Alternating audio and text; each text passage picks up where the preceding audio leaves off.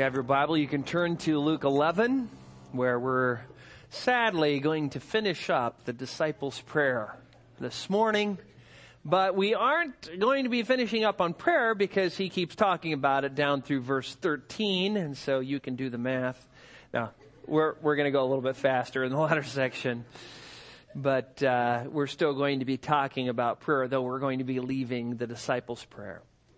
Before moving to California, uh, I used to go through this bow hunting ritual in the fall uh, for elk and deer.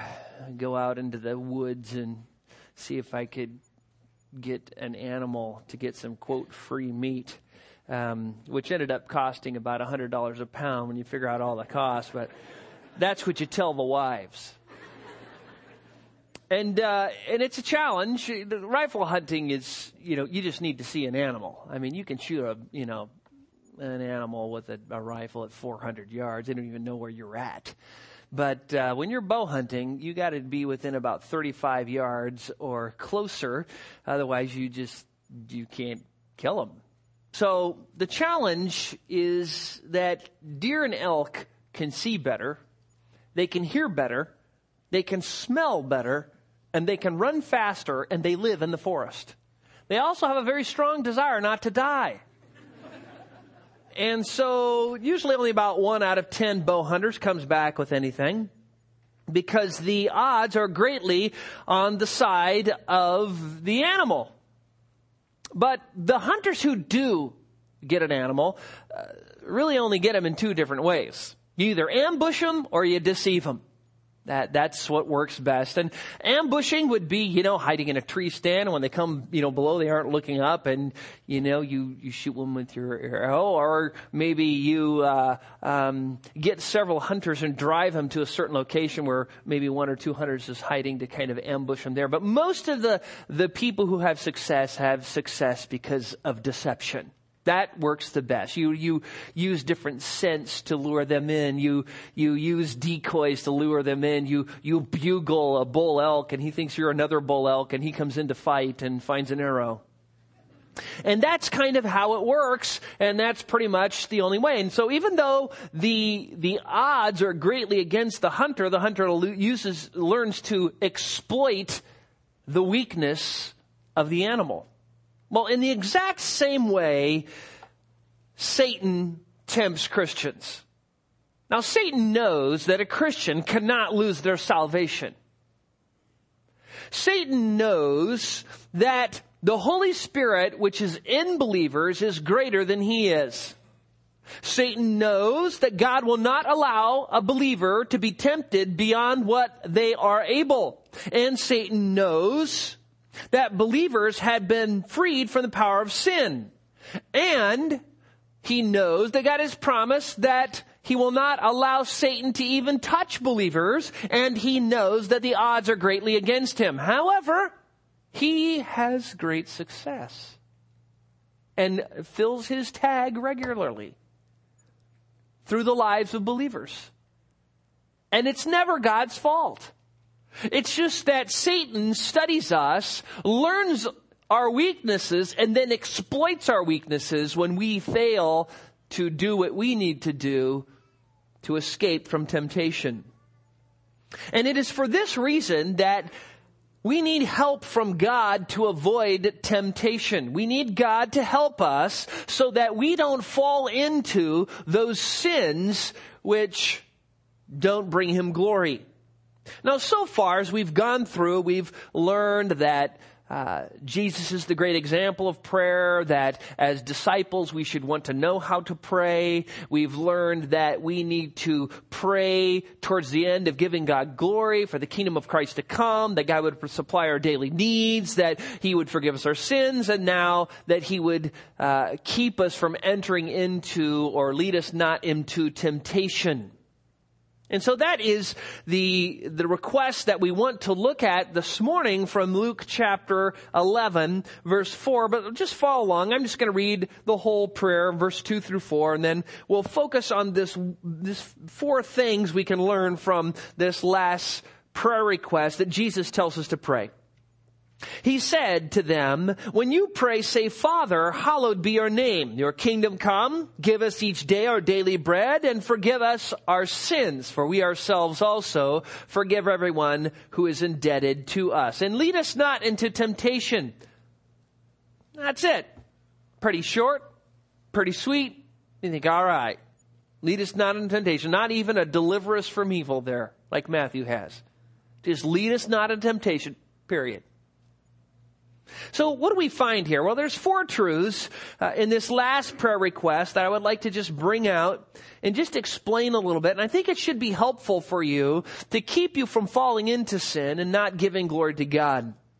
The first is remember, you need God's grace to live for His glory. You need God's grace. Now, this is pretty much a no-brainer, and we've talked about this multiple times, but it's here, and so we need to just be reminded of it. We've learned that the purpose of all things is the glory of God. That is the purpose of all things. Whatever we eat, whatever we do, drink, whatever, all to the glory of God. So our whole life is to try and achieve that end. And in order to give God glory, we must realize that we need God. We need God's gracious provision. And that's why Jesus says, pray, give us this day our daily bread.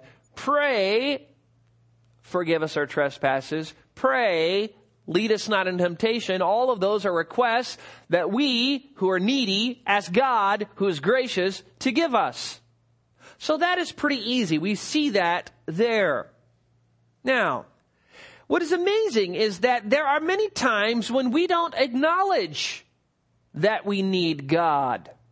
We just kind of do things on our own. We go through life trusting in ourselves, trusting other people, trusting worldly resources. And yet, all this time, God is actually the one who is really supplying all of our needs. We just aren't acknowledging Him. We aren't trusting in Him.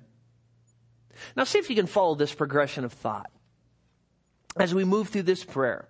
We are to first pray, we've learned this, that God is to be glorified in all things. His name is to be hallowed, which means reverenced, honored, respected, and that happens when He receives glory in all of His creation and in our lives. We give Him glory in our lives only when we're obeying God's word. I think we all know that. You can't obey, uh, give God glory when you're disobeying. If you love me, you will keep my commandments, Jesus says. And we are to pray that the kingdom of God would come. And when the kingdom of God does come, then God's will will be done on earth as it is in heaven through the reign of Christ because we as believers at that time will be glorified. And so we are praying for that time of even closer perfection when we will love God, honor God, and obey God. And we are to pray, you know, give us this day our daily bread, our, fulfill our needs. Why? Because we need the basics of life so we can obey God and love Him from the heart. And we are to say, forgive us our trespasses while we know in our heart we're forgiving other people because we know we're going to fail. And so it is God's will that we obey Him by asking Him for forgiveness when we fail. And since obedience, loving God, and obeying Him out of love from the heart is the overarching category of what we need to be doing, then we need to avoid not doing that which is sinning. Hence the prayer request before us. Lead us not into temptation. Jesus said in John 15, 5, I am the vine, you are the branches, he who abides in me and I, in him, he bears much fruit. For apart from me, you can do nothing. You can do lots of things on your own, except glorify God, except love God, except obey God. You get off on your own, you quit trusting God, you're just like a, a branch that's been severed from the vine. Now it's fall, and so all of my grapevines are starting to drop their leaves, and soon I'll get out there and turn that huge, massive, tangled vines into just a couple little sticks. Now, when you cut a branch off the vine, it just gets hard and dries up and dies. There are no living, thriving branches that are apart from the vine. And even if you go to the vine in the middle of the winter, which just looks like a, you know, brown stick, that if you go up to it and you scratch just right below the surface of the bark, it's nice and bright and green and very live under there. And then in the spring, that buds out again. You separate yourself from the vine, you die. And that's what a lot of Christians do in their lives. We call ourselves Christians, but by our actions, we separate ourselves from the vine. Oh, we look like a living branch, but if you scratched under the surface, you just find deadness under there. You start trusting in yourself and doing things in your own strength and your own ingenuity and not asking God, you're just going to wither and die. You're going to find yourself feeling very far from God, very miserable, very unspiritual, because you are. You'll be like that person that Jeremiah talks about in Jeremiah 17, 5 and 6. Cursed is the man who trusts in mankind and makes flesh his strength. This man's gonna be like a, live in a stony wasteland, a land of salt without inhabitants, and he's not going to see when prosperity comes. He's just gonna be, be dried up spiritually. Have you ever find yourself like that? Where, you know, you keep having good intentions. I'm going to read my Bible. I need to read my Bible. I need to go to church. I need, I should probably spend my time a little more wise. I probably should listen to this instead of that. And I should probably watch this instead of that. And I should probably do this instead of that. But you keep making bad choices, bad choices, bad choices. And pretty soon, what happens to your soul? You just start shriveling up. This is not happening. Because you've left the resources that God has given you to thrive and now you're shriveling up on your own. You need to ask yourself, are, are you reading your Bible?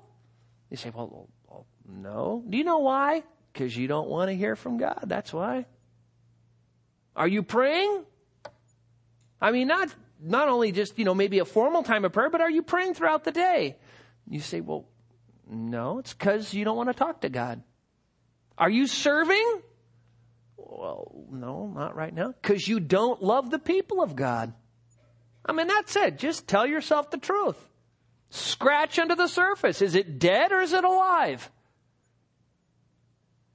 Someone said, an atheist can't find God for the same reason a thief can't find a policeman.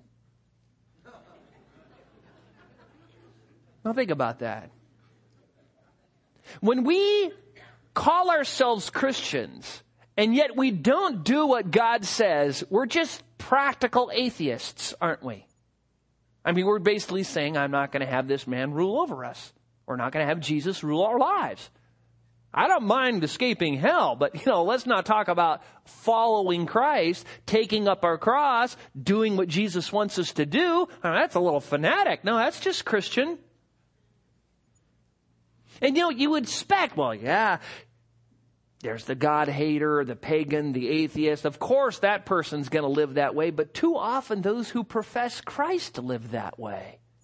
That is odd. Octavius Winslow in his book, The Glory of Christ in Heaven, warned, quote, beware of that practical atheism which excludes God from his own world which excludes him from your individual history. He is not only present in his created universe, but he is as much in his personal events of life, shaping, guiding, overruling each and all, end quote. It just amazes me. You know, when you hear things like, you know, get prayer out of the school and, you know, taking God we trust off our money and, you know, let's not let the commandments be in the courthouse. Hello?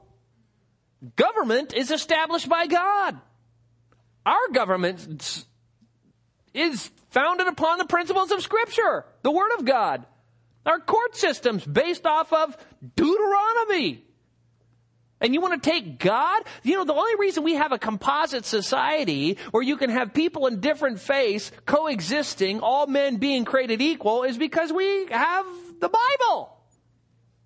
And the people looked at the Bible and said, let's write the Constitution based on the Bible. Now we want to get God out of the system. Of course, when something bad happens, we want to crawl back. Oh, God bless America. We need to bless him first. We need to obey him first. The true Christian is the one who doesn't live like an atheist all week in his heart and in his actions. Stephen Charnock, in volume one of his pretty monumental and uh, brainiac work, The Existence and Attributes of God, has a, a really good essay. If you can plod through it, it's well worth the thought. It's called On Practical Atheism. And Charnock, at one point says, quote, all sin is founded in a secret atheism. Atheism is the spirit of every sin. All the floods of impieties in the world break into the gate of a secret atheism. And though several sins may dis- uh, disagree with one another, yet like Herod and Pilate against Christ, they join hand in hand against the interest of God. Though lust and pleasures be diverse, yet they are all united in disobedience to him, end quote. That is good. There was a lot more, but I can't read the whole thing. But yeah, you know what's really happening is when we call ourselves Christians, but we don't do what God says, we practice an atheism. We may actually be saved, and we may be Christians indeed, but when we don't do what Christians do, except profess, then we are living like atheists and are no different in that respect. The true Christian knows this. He knows his weakness. He knows his inability to battle sin. And he knows that the only way he's ever going to make it and live for the glory of God is if God helps him or her. So Christians pray because they know they need God. Secondly, know that God leads you. I mean, it isn't hard to see if you look at the verse, lead us not in temptation, that we're asking God to lead us. God is sovereign. God is leading all of His creation to His intended purposes. He has declared the end from the beginning, Isaiah says. He is in the heaven, the psalmist says, and does whatever He pleases. Paul says in Ephesians 1:11 that God is working all things after the counsel of his will. God is sovereign. God is leading. He is guiding even us in all events of history. But how many times have you and I said something like this? I've really been sensitive to this because I saw, I knew this was coming, so I've been hearing it more, probably because I've been studying it, where somebody says, yeah, tomorrow I'm gonna go, and you just fill in the blank there. Listen to what James says about that in James 4, 13 through 16. Come now, you who say, tomorrow, today or tomorrow, we will go to such and such a city and spend a year there and go to Disneyland. Um, uh, he doesn't say that, but you get the picture. And engage in business and make a profit. Yet you do not know what your life will be like tomorrow. You're just a vapor that appears for a little while and then vanishes away. Instead, you ought to say, if the Lord wills, we will live and do this or that. But as it is, now listen to this. You boast in your arrogance, and all such boasting is evil. Now, could you imagine us up here? The elders have an announcement. Yes. Uh, um, one of our members said they were going to do something tomorrow and didn't add on there if it be the Lord's will and we're going to have to publicly discipline them. You're thinking, well, that's kind of extreme. All such boasting is evil. It is evil not to acknowledge that there is a sovereign God who is in control of all things. It is arrogance to think that you are in charge of your own future. That's what the scriptures teach. The fact is, you don't even know if you're going to be alive tomorrow. You don't even know if you're going to be make it home today. I mean, we live in Burbank. There's some bad drivers here. so be glad you're not in Idaho. There's some really bad drivers there. When I was in Russia, we were driving down the road and all of a sudden we pulled up on the curb and we're driving down the sidewalk. I'm sitting in the back. Is this normal? Well, there's about five lanes of traffic and uh, two lanes in the road, so we kind of just kind of go wherever there's space. So pray for me. I'm going to be going there in a month. Greg Grandy's going with me, so pray for us. But yeah, you know, at any moment, God could just cut the strings of your life and then you just drop into eternity. You never know when it's going to happen. And to think that you're going to live another day, another hour is presumption. It is arrogance. It is to deny God's sovereign will. There are those who deny God's sovereignty over them, who presume upon God, thinking, well, I am going to live this long, and if I do this, God will do that. I mean, we have a way of just thinking that, well, you know, God isn't, you know, that sovereign. It was like the guy in, uh, that I read about last year and the Ukrainian man who brought a rope in the, the zoo at Kiev and lowered himself into a lion's cage and said, God will save me if he exists lioness jumped on him, cut through his carotid artery, and killed him instantly. Oh, well, that was really smart.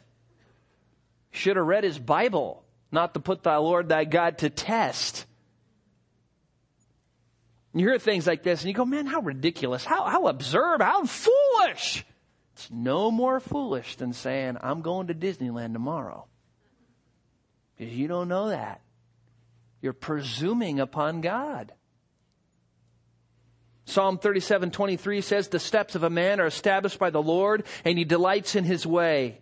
They're established by the Lord. Proverbs 16, 9 says, The mind of a man plans his way, but the Lord directs his step. Yeah, you think you know where you're going, but we all know what happens. The other day I went to get Lisa at the airport you know, I'm thinking, oh man, it's Sunday afternoon. There's not very much traffic. I'm going to whip over there to the airport and I'm, I'll leave it extra early. I've got some good sermons to listen to. So I go there and right at that place where this freeway narrows and goes up the hill there off the 110, there was a car conked out at the bottom of the hill. Another car conked out halfway up the hill. Another car conked up at the top of the hill. And oh, Oh, and you know, after sitting there, you go through the same kind of multiple, I mean, I don't know about you, you know, phases of traffic jam torment. What's going on? You know, you thought, man, I wish I could lay on my horn like that ungodly guy next to me. You're just kind of praying. Say, okay, Lord, all right, all right, I'll be patient, I'll be patient. And then pretty soon it's like, all right, all right, God, I'm going to be late. Okay, you're sovereign. All right. Now, this is your will for me. And all of a sudden the traffic starts going again. It's like, okay, you learned. But that's how it is, isn't it? We think we know what we're doing. We think we have plans. But when God interrupts, He sometimes reminds us who's in charge. Oh, yeah, you want to get there on time. what's God want for you? Proverbs 20 verse 24 says, man, a man's steps are ordained by the Lord. How then can men understand his way? God ordains our steps. It just says it there. Jeremiah 10 23, I know, O Lord, that a man's way is not in himself, nor is it in man who walks to direct his steps. God is sovereign in guiding your life. So let's not live like atheists and think we're in charge, think we're going here, think we're going there, think we're going to do this, think we're going that, but say if the Lord wills, knowing that He is the one who is guiding all history. Many people had intentions to go somewhere or be someplace and took a detour to the hospital or the, the mortuary and never showed up. Third, know that God may choose to use evil for your good. I mean, the prayer request is lead us not into temptation, but the fact is, God uses temptation for our good. Now, granted, God could, at the moment of salvation, deliver you from all temptation. It's called death and glorification. Um, he could just instantly rapture you into heaven and that would be the end of it. Then you wouldn't have to worry anymore because you'd now be in glory. But some may think, well, does, does, does, are you trying to say that God leads us into temptation? First of all, you need to know this word temptation can be translated in two different ways. It can be testing or tempting. And the question is, well, how do you know which it is? Well, the only difference between a test and a temptation is a temptation is when the motive is to lead someone to do evil. A test is when your motive is to give somebody an opportunity to do good. Satan only tempts because he only wants us to do evil. God only tests because he wants to give us an opportunity to exercise our faith and trust in him. So God will test us to give us an opportunity to do good and to trust Him and obey Him to become stronger in the faith. Satan will tempt us and attempts to tear us down so we become entrenched in sin and entangled and weaker in the faith. And though the same thing may happen, God may have one purpose and Satan may have another, and yet they achieve God's end. Norval Geldenhuys says, God himself does not tempt, James 1.13, but nevertheless he allows the faithful to be tempted in order to test and purify us, end quote. And he goes on to say a little bit further later, quote, we must pray that we be led as seldom as possible into circumstances fraught with temptation. But when God nevertheless allows us to be led into such circumstances, we must rejoice in the Lord who gives us the victory and causes everything to contribute towards the good of those who love him. Romans 8, 28, end quote.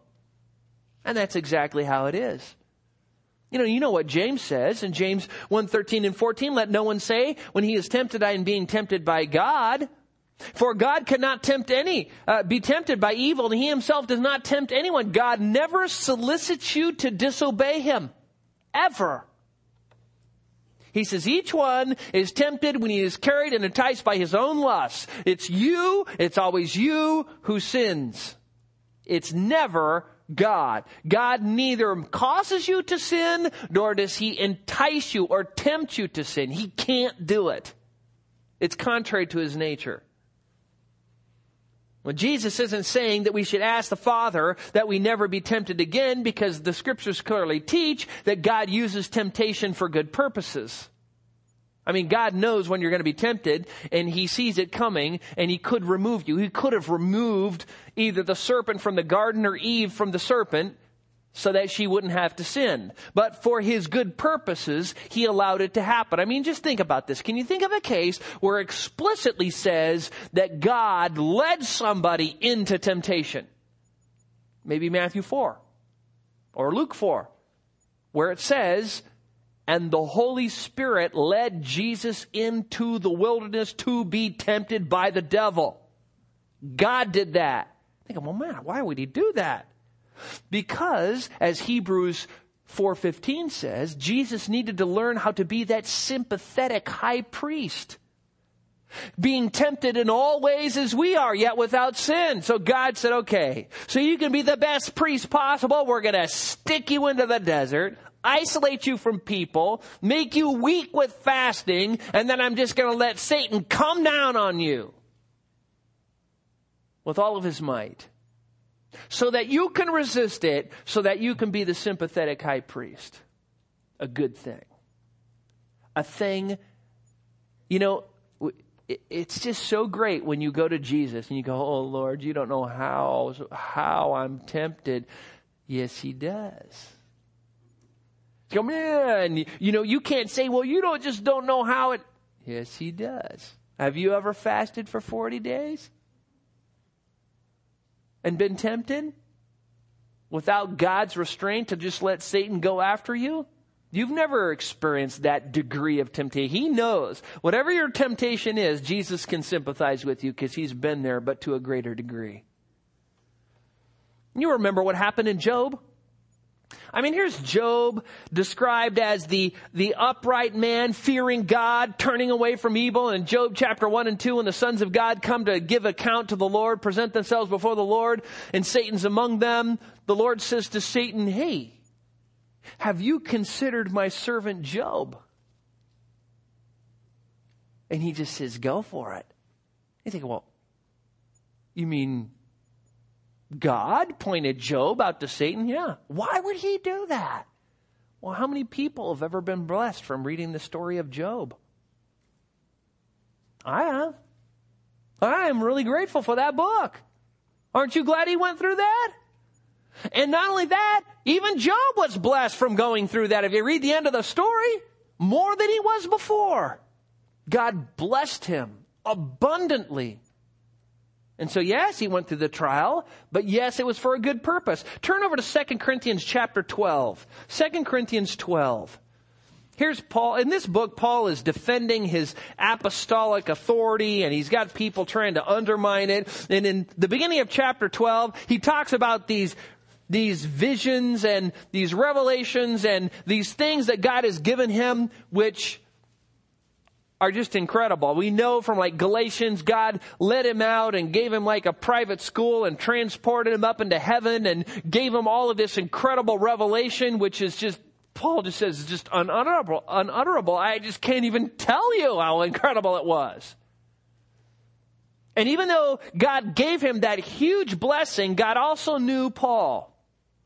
And he thought, you know, this is going to be a huge temptation for Paul. It'd be a huge temptation for anybody, but even Paul. So I'm going to help him. Now look at what he says in verse 7 here. 2 Corinthians 12 verse 7. Because of the surpassing greatness of the revelations which God gave to him, for this reason to keep me from exalting myself. Now, notice the temptation for Paul is to be prideful, to exalt himself because God gave him these incredible revelations. To keep me from exalting myself, so there's a good purpose here. There was given to me a thorn in the flesh, a messenger of Satan to torment me. Now, a lot of times people talk about this this thorn in the flesh of some sort of physical ailment. Listen, see messenger of Satan there? The word messenger is the word angelos. It's almost always translated angel. A few times it's translated one who brings a message. But whenever you have an angelos of Satan, you're talking about a demon. For sure it's a person.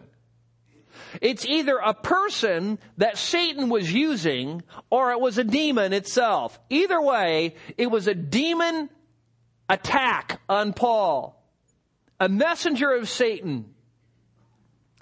Now, notice, there was given to me, you could put in the white spaces there, by the loving God a thorn in the flesh, a messenger of Satan, an angelos of Satan, to torment me. Why would God do that? Well, look at what he says. To keep me from exalting myself. Good purpose. God's up there and he says, you know, I'm going to give Paul some pretty incredible revelations, but he's really going to be tempted to be prideful. So I better keep that from happening. And what's going to work for Paul is this situation. This is going to be the hard but good situation for Paul. This is what Paul needs. And now, of course, Paul doesn't know this. Paul doesn't know what's going on in the mind of God at this point. And so what does he do? Well, like he does what all of us should do when all of these trials and problems come upon us. Look at verse 8. Concerning this, I implored the Lord three times that it might leave. Lord, please make it go away. Lead me not into temptation. Deliver me from evil. And God said, verse 9, and he said to me, My grace is sufficient for you, for power is perfected in weakness. Now, get that. Paul, I'm not taking away the messenger of Satan. I'm not taking him away. I'm going to leave you there and let him continue to go after you but I want you to know that while he is, and while you're weak, my grace is going to be sufficient for you in that situation. So not only am I going to give you the messenger of Satan to keep you from exalting yourself, but when you're really weak, I'm going to supply just enough grace to get you through. That way, you don't exalt yourself because you're being pounded by the messenger of Satan, and you don't exalt yourself because I'm making you really weak so you have to trust me. You see that? Now that's not how I would do it. I would just say, messenger, abyss. There you go, Paul you're fixed. But then that, then Paul would be tempted to be proud. And this is what Paul needed. And who knows what you need? I'll tell you what you need, whatever you're getting right now. Paul then goes on to say, Most gladly, therefore, I'll rather boast about my weakness so that the power of Christ may dwell in me. Therefore, I'm well content. Now, notice the kind of things he says here with weaknesses. Do you ever feel weak trying to do what God wants you to do? With persecutions, ever get persecuted? With insults, ever get insulted or distressed. He says difficulties. All these little words he throws in there are all things that all Christians experience all the time when they're trying to do God's will. And Paul says all these things are from the hand of a loving God. He brings them into our life to cause us to trust Him because when we're clinging to Jesus, that's when God gets the most glory.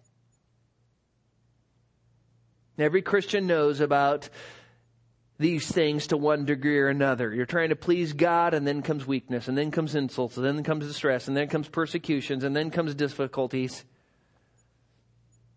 And it's just a temptation, isn't it, to run to self, to run away, to, you know, do anything but trust in God. James reminds us in James chapter 1, verses 2 and 3, he says, you know, you wonder if this is, you know, some sort of ancient Near Eastern typo. He says, consider it all joy, my brethren, when you encounter various trials. Now, that word various trials is either multicolored or multifaceted or manifold or all the above. It's basically trials of every shape, size, and color. Are you sure? Maybe there's like some Greek word that sounds like joy. That's almost like joy, and that, that the typist, or the copyist is kind of messed up there, that it really says consider it all pain or something. I mean, isn't there some sort of like a reason? Are you sure? No, he says, consider it all joy, my brethren, when you encounter various trials, knowing that the testing of your faith Notice when it comes from God's hand, it's a testing of your faith, and that produces endurance. And that is a good thing. That is a good thing. One Puritan preacher said, temptation is not so much the penalty of manhood, it is the glory of manhood. It is that by which a man is made an athlete for God, end quote. You know, you're, you're praying in your little small group, oh Lord, help me to be a man of God, or help me to be a woman of God, or you're having a quiet time, Lord, just help me to be godly, help me to be strong in the faith. And God says, okay, time for calisthenics. And now, remember this. Okay, I'm throw, I'm letting you go into this now. This is coming your way. And now you have to say, okay, what does the Bible say? And you know what? What's weird is, is when we, we, we go into it and we're starting to hurt and we're really getting weak and we're almost at the point of despair. It's like, maybe this is God. It's like, of course it is.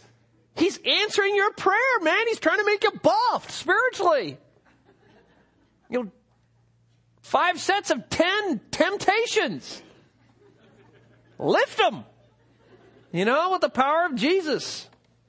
Samuel Rutherford, the Puritan, said, quote, God allows temptations to come upon us for our good to teach us to handle our sword. I mean, how are you going to learn how to handle your sword unless you get into some sword fights? Ease and pleasure never makes a fit soldier. It's just the way it is. It's like, man, I'm going to be an Olympic guy. What are you doing on the couch? Well, I'm trusting Jesus. He's going to send a lion after you and make you run, run, run. now, you might be at this point asking yourself, well, but isn't it kind of dangerous? I mean, I can see from these examples you've given that God does allow us to be tested, and He not only allows us to be tested, but He actually in the course of allowing us to be tested brings us very close to where we, we we're going to be tempted to sin. Uh, why would God do that? Why would He bring us to the edge of the cliff like that? It just doesn't seem good. It just doesn't seem right. Well, that's not all the scriptures say.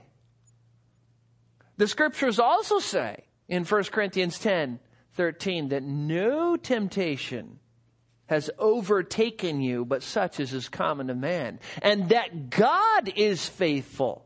And that God will not allow you to be tempted beyond what you're able, but God will provide the way of escape so that you will be able to bear up or endure it. So know this, if God ever lets you wander into the valley of death, He's gonna bring you out. If he ever allows you to be tempted, and even tempted greatly, he's going to provide a way of escape every single time. Which means whatever temptation, whatever trial, whatever testing God brings your way, you know his grace is going to be sufficient for you so you can endure it. I mean, there's times when things come upon people in our church that I just marvel at how well they're doing. I mean, you ever wonder that when, when somebody's going through some sickness or some family trial and you learn about it and you think, well, how are you even standing? Why are you in the, the fetal position in the corner? It's like, I don't know. It's God's grace. And you know, just the thought of them going through it is enough to almost overwhelm me. But to see them clothed in their right mind and kind of relaxed and uh, functioning, thinking, man, that is incredible. And that's because I'm not in that trial, so God's grace isn't sufficient for me for their trial. But if I was in that trial, His grace would be sufficient. Now, it might not be easy, but it would be sufficient. It might make me weak and cling to Christ, but then I would be strong.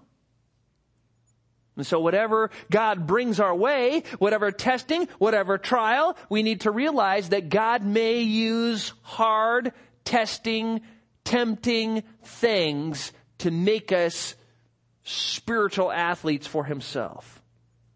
Four, finally, God is one that we need to come to asking that he not lead us into temptation, which is what the whole request is. Now, you, I know what you're thinking. You're probably thinking, well, Jack, I just thought you said he doesn't. Well, sometimes he doesn't. You can still ask for one thing, even though God might allow another. The problem, though, if we fall into sin, is never with God. And so, knowing our own weakness, we need to say, God, listen, don't get me into, please don't let me get into any situation where I'm going to sin against you. I mean, you know my weakness, and I know it's always my fault, but you also know that I don't always use your grace like I should. You know I don't trust you like I should. You know my weakness. And so while your grace is sufficient, I'm not sufficient.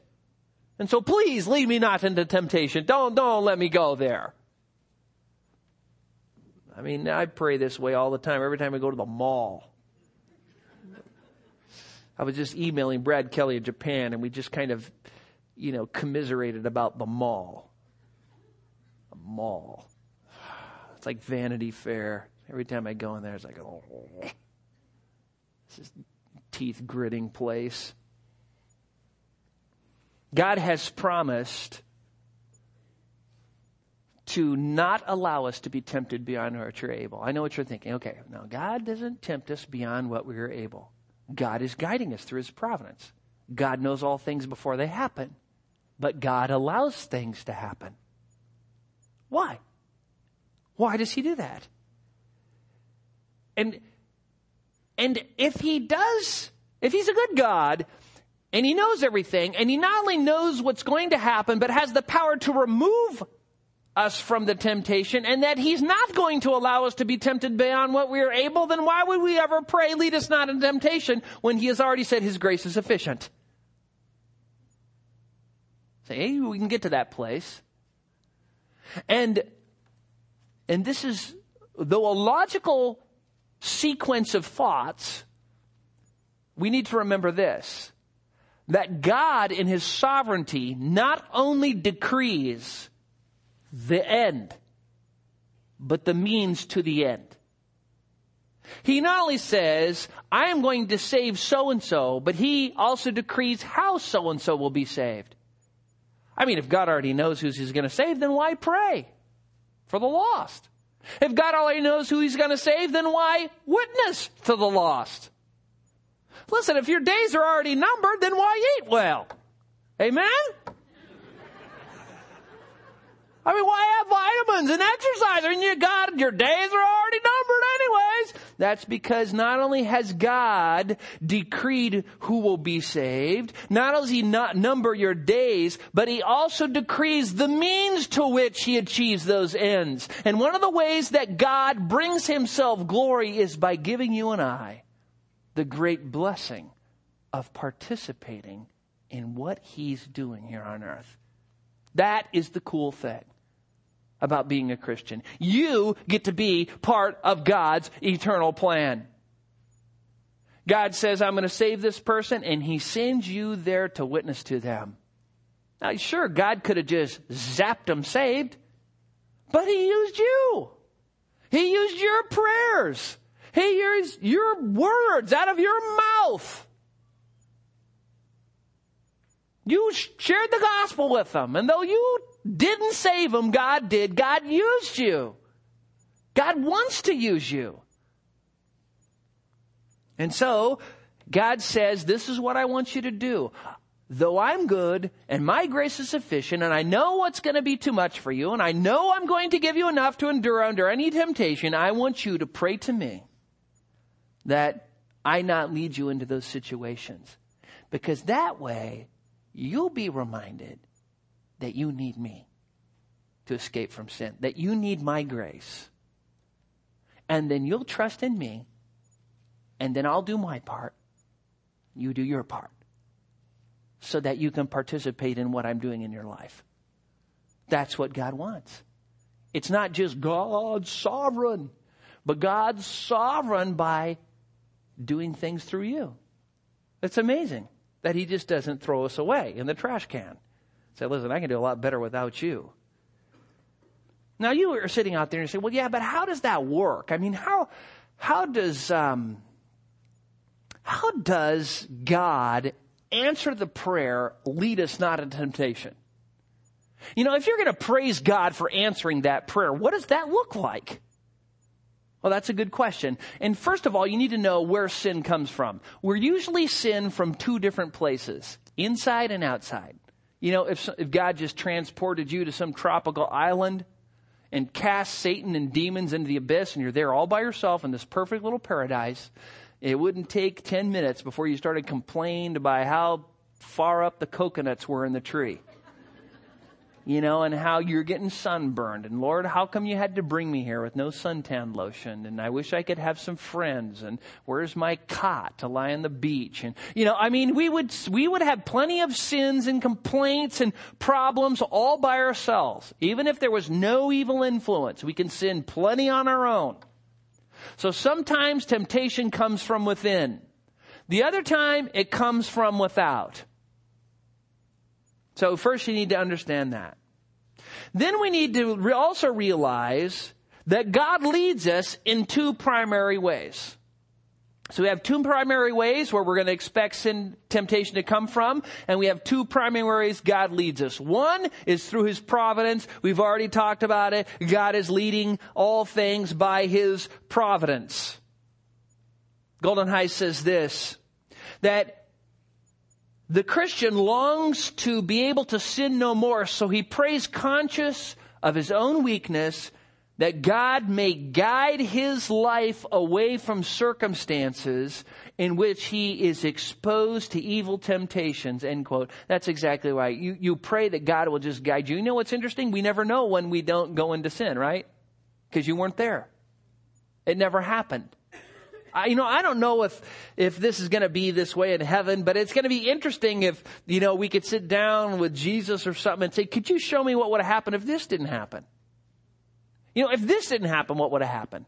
And what about this? You know, God not only knows everything, He knows everything that could have been.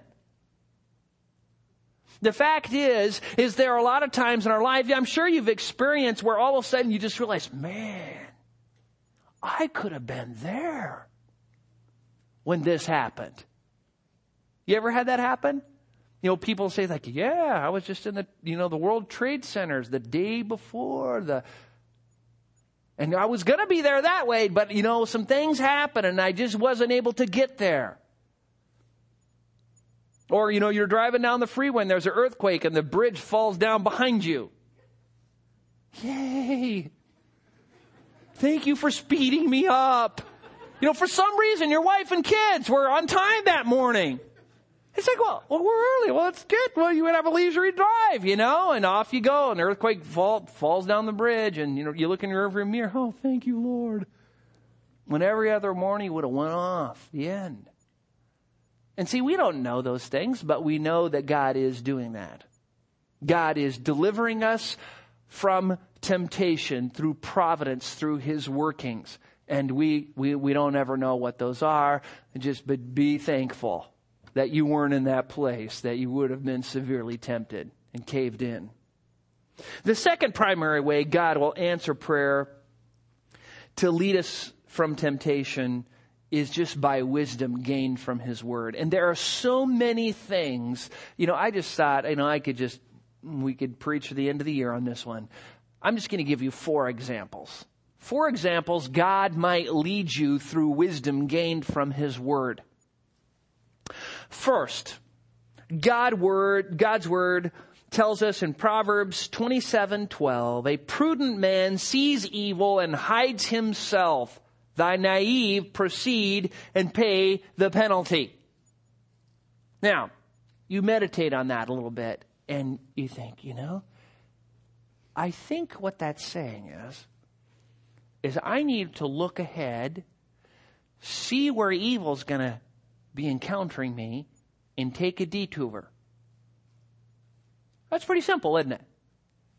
When they were working on the roads, uh, there was this place where they had put this new asphalt down. There was like a like a three inch manhole dip. Yeah, you're all laughing because you hit it too. And then what happens is the next day you're driving down and you're thinking to yourself, you aren't thinking about it. And all of a sudden, wham! You think, I did it again. Finally, after four or five times, you're thinking to yourself, okay, when I turn down that straight on the road, that manhole's there.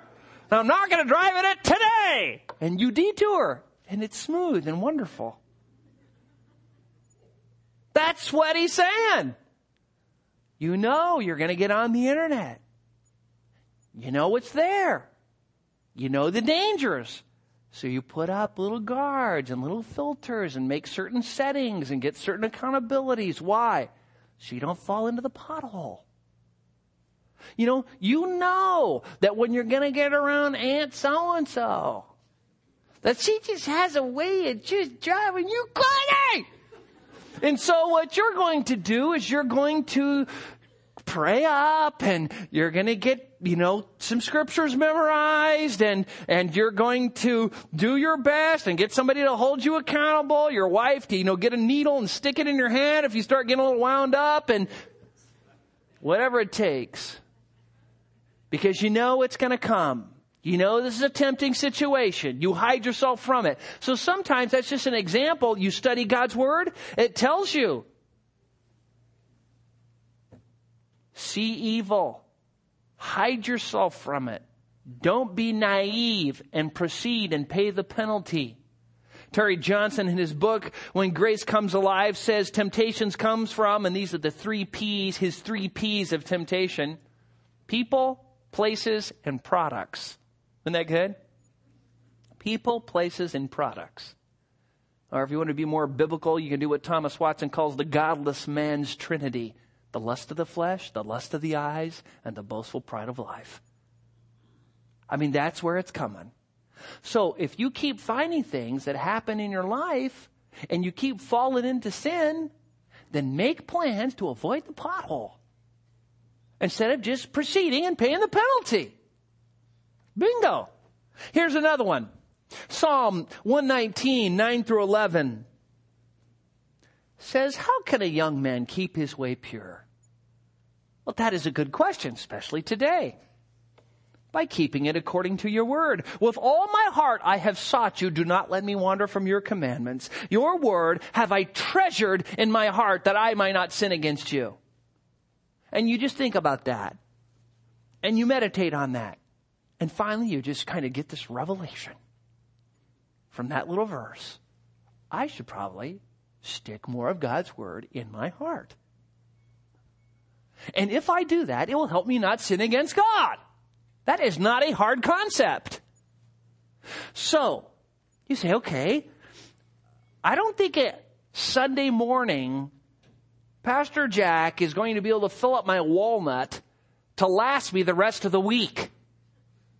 So I've got to do more addition. So I'm going to listen to more sermons on CD. I'm going to get load up my MP3 player instead of listening to music. I'm going to listen to God honoring music music with scriptures in it. I'm going to read less fiction, more books that put into my heart biblical truth. I'm going to watch things that don't undermine the Word of God. You basically look at your life, you know, like a tub. And every time you sin or go into something that's just worthless and dissipation, like somebody poking a hole in your bucket. Saying, I'm going to stop those up. Not only that, you're trying to keep the water inside pure. And if you don't guard what's coming into your life and plug those holes, and the sewage comes in. So you say, okay, in order to not sin against God, I got to get God's word in my heart and I got to keep it pure. So what am I going to do? Stop the leaks? Stop the sewage from coming in? I mean, that's not all that complex. That's how God leads you not into temptation. He gives you the wisdom to not go there. Here's another one. Let's say you're reading 1 Corinthians chapter 6, verse 18. Paul says, flee immorality. And you think, oh, that is interesting. You're reading along. You get down to, you know, 1 Corinthians 10, 14, and he says, flee idolatry. And you think, you know, that's the second time he said that. You go, I'm going to look up some cross references. And then you look at 1 Timothy 6:11, flee from these things you man of God and pursue righteousness, godliness, faith, love, perseverance and gentleness. And then you look at 2 Timothy 2:22, now flee from youthful lusts and pursue righteousness, faith, love, peace with those who call upon the Lord from a clean heart and you're thinking, I think there's a there's a theme here. I should probably be fleeing. And then you make plans to flee from whatever it is that's chasing you down. Now that's not difficult. Another way God might answer your prayer is by bringing other believers into your life. You get involved in a little small group. You get involved in a discipleship group. You just say, hey, will you meet with me? Will you help hold me accountable? You know, I just recently uh, heard a good story. You know, there was a guy who was going to meet with a small group at 7 o'clock. He had to work late, so he called up and said, Sorry, I can't come. They said, We'll postpone it to 8. Good friends. He called up at 8 and said, Oh, I'm so sorry. I'm going to work later. Okay, we're going to postpone it to 9. 9 o'clock, I said, Listen, guys, I am so burnt out. You're coming. Oh, man, you know, I just can't. I'm just way too tired. You're coming, and if you don't come, we're showing up to your house. See, those are friends. Listen, you get into our small group, man, you're dying here. We're after you, pal. See, that's it. That's it. You know, you have your little Bible study and somebody shows up and says, Oh, you know, I, I didn't get my study done. Oh, okay, we're just going to spend all about 15 minutes and we're all going to take turns praying for you and your problem. And then we're all going to text you 10 times a day for the next week to remind you. Because we love you. You go after each other. So God may lead you not into temptation by giving you people in your life who are going to encourage you to do what's right. And these are just four examples of all sorts of ways God's word gives us ways where God will lead us not into temptation. You know, God, when you say, Lord, lead me not into temptation, it's not like God's just going to providentially prevent it from happening all the time. Sometimes he says, okay, here's wisdom. You apply it by my grace and you escape. That's how most of it happens. Well, we got to close shop here. I, I came across this uh, this prayer by a man. It was a poem or whatever by a man named Augustus Toplady. Most of us um, know him for his hymn "Rock of Ages." And he wrote a lot of other poems, and uh, he lived from 1740 to 1778. I'm just going to finish with this little poem that he wrote, and it's called The Lord's Prayer. And as I read this, I want this to be a review to you of everything we've learned so far in the Lord's Prayer because he covers everything, not only what's in Luke, but what's in Matthew. But just listen to his words Let these truths be just fixed in your mind to sink in your heart so that as you leave today, you will be resolved to give God glory in your prayer life. This is what Toplady wrote. Our Holy Father, all thy will we fain would perfectly fulfill, but each has left thy law undone, unworthy to be called thy son. Who art in heaven enthroned on high, diffusing glory through the sky, reigning above on earth, revered by saints beloved, and by sinners feared. Forever hallowed be thy name, the true triune God, the bright I am, at which seraphic choirs and all the hosts of heaven adorning fall. Thy kingdom come, even now we wait, thy glory to participate, rule in our hearts and rivaled reign, nor e'er withdraw thyself again. Thy will, thy law, thy precept given be done on earth as it is in heaven. He- faithful as angels, fain would we with covered faces wait on thee. Great God on whom the ravens cry for sustenance our want supply. Give us this day and ye evermore our daily bread from hour to hour. Forgive whatever we do amiss, our wilful sins and trespasses, as we forgive. Reward us thus, all them that trespass against us. And lead us not by bounties tied into temptation, lust, or pride, but what by mercy we obtain, let power omnipotent restrain. Oh, and oh, deliver us thine own from evil and the evil one who fain his darts and us would sheath and bind us with the chains of death. Thou, Lord, canst vanquish his design. Thine is the kingdom, only thine the power, the eternal majesty, and glory appertain to thee. Now that is a great poem. It just brings everything that we've learned all together. So let's now bow. I just pray that as we go through this and as we, this won't just be information about praying, but this will be information that will be turned into praying. Let's pray. Father, we do want to thank you that Jesus is the great example. That as disciples, we do desire to want to know how to pray. We pray that you would glorify your name. We pray, Father, that in us and in all things in this earth, you will glorify your name. Father, we also want to just ask you that you would just cause Jesus to return soon, that he would come for his church and set in motion those things that will bring about your kingdom here on earth. Father, may the thought of that purify us. And Father, may we acknowledge every day that we need you for our daily needs, not only for the little things, but also for the big things. And as we are trusting you, Father, forgive us. Forgive us when we fail to give you honor in our lives. And Father, may we only ask for forgiveness as we are actively forgiving others who sin against us. And Father, may we also just come to you asking that you would lead us not in temptation, for we are weak. And even though your grace is sufficient, we all, like sheep, go astray. Each of us turns to his own way. But Father, we are thankful that the Lord Jesus Christ caused the iniquity of us all to fall on him. Father, we are reminded that you are a great God, that you never allow us to be tempted beyond what, you are, what we are able, but you always provide the way of escape. Help us to trust you. Help us to look for that way, that we might escape, that we might give you glory and honor for helping us walk in holiness. We pray this in Jesus' name. Amen.